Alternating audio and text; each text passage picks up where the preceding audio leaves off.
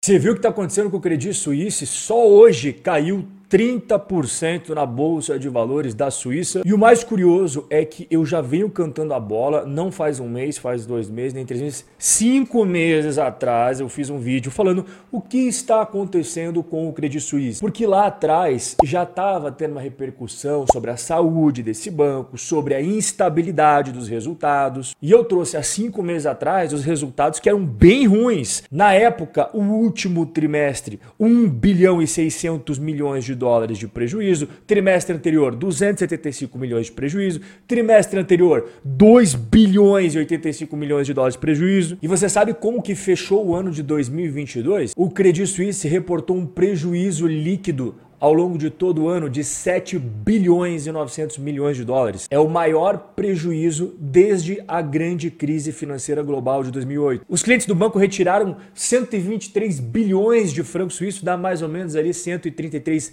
bilhões de dólares só no ano passado. E no Brasil você sabe que o Credit Suisse está presente em vários fundos imobiliários, alguns exemplos, HGLG, HGR11, inclusive esses dois aqui estão na, na nossa carteira do canal. Tem também o HGRU, tem o HGCR11. Dificilmente um investidor de fundos imobiliários não possui pelo menos um fundo imobiliário da Credit Suisse. E a grande pergunta que todo investidor brasileiro quer saber: o que, que vai acontecer com os fundos imobiliários da Credit Suisse, levando em consideração toda essa crise que o banco está passando. Todas as suas dúvidas, todos os seus medos, seus receios, eu vou aniquilar no vídeo de hoje. Mas antes, deixa eu dar um recadinho para quem gosta de aprender cada vez mais sobre educação financeira, sobre ações brasileiras, sobre fundos imobiliários brasileiros, inclusive é o tema de hoje, renda fixa brasileira, Semana da Liberdade Financeira, dias 4, 5 e 6 de abril. Primeiro link aqui embaixo na descrição, você vai clicar e vai abrir essa página que eu estou mostrando aqui para você. Você coloca aqui o seu nome, o seu e-mail e clica no botãozinho verde. Não é de agora que eu venho falando da situação complicada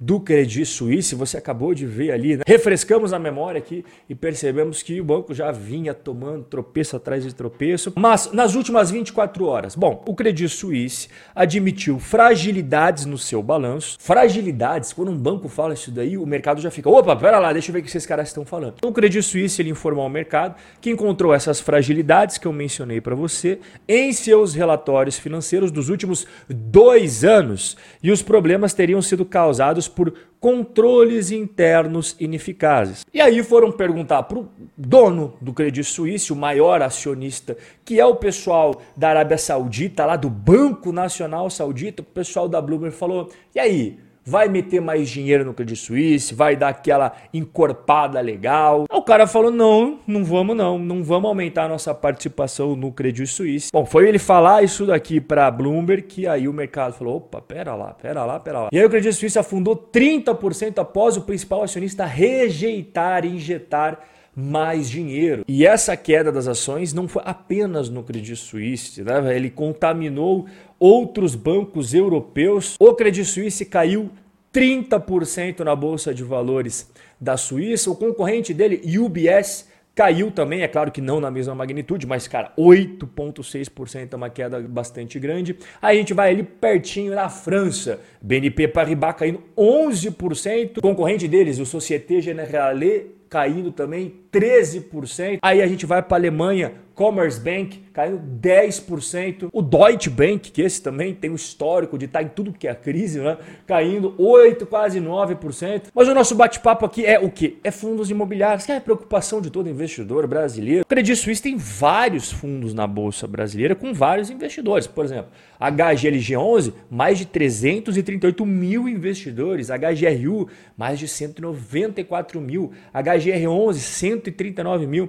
Inclusive, só recapitulando, nós temos na nossa carteira o HGLG11, que é esse primeiro da listinha, e o terceiro da listinha ali, o HGRE11. E não são só esses, esses são os que têm mais investidores. Quando a gente bota numa tela todos os fundos imobiliários que acredito isso têm participação são esses que você está vendo. Então, além daqueles que eu falei, tem o HGFF11, tem HGPO11, CBOP11 e também HGRS11. É coisa pra caramba. E aqui vem a mensagem principal que você tem que levar do nosso vídeo de hoje. Você que é investidor de fundos imobiliários, saiba que o patrimônio do fundo imobiliário não é o mesmo patrimônio do Credit Suisse. O Credit Suisse é meramente um prestador de serviços financeiros ao fundo imobiliário. O que, que isso significa na prática? O patrimônio, a contabilidade do Credit Suisse não tem nada a ver com o patrimônio e contabilidade do seu fundo imobiliário. Caso o Credit Suisse.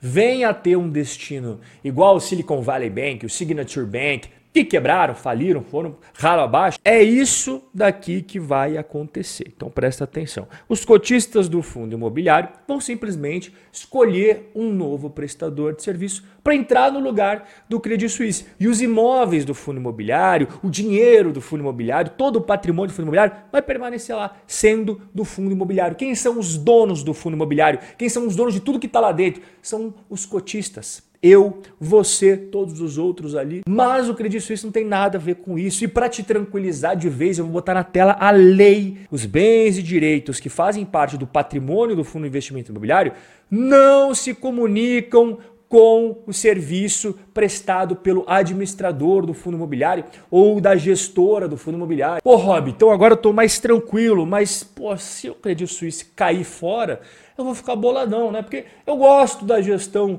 do Credit Suisse nos fundos imobiliários, eu também, cara. Eu também gosto. Tanto é que eu tenho dois, né? Eu tenho HGR11, igual eu falei, eu tenho HGLG11. Só que o Credit Suisse, como ele é uma instituição global, ele tem subsidiárias, filiais no mundo inteiro, o Credit Suisse no Brasil ele pode ser vendido para alguma instituição financeira. Essa é uma hipótese muito relevante, por sinal. Alguém da XP pode comprar, alguém do BTG pode comprar, não sei, do Itaú, lá da Quineia pode comprar, pode acontecer tudo isso. E ao comprar, eles podem preservar os funcionários que já têm aí uma boa imagem no mercado de fundos imobiliários, ou não, eles podem demitir também. Então, tudo isso pode acontecer, entende? Então pode surgir aí alguma instituição financeira brasileira, vendo que as coisas estão caindo no Credit Suisse, falar, ô, vem cá, vamos sentar aqui, eu vou comprar a parte do Brasil, beleza? Mas o que eu posso garantir mesmo, 100% aqui para você, é para você ficar tranquilo em relação aos imóveis porque você é o dono real do patrimônio. Qualquer outro fundo imobiliário, inclusive não só os do Credit Suisse, qualquer outro fundo da bolsa aí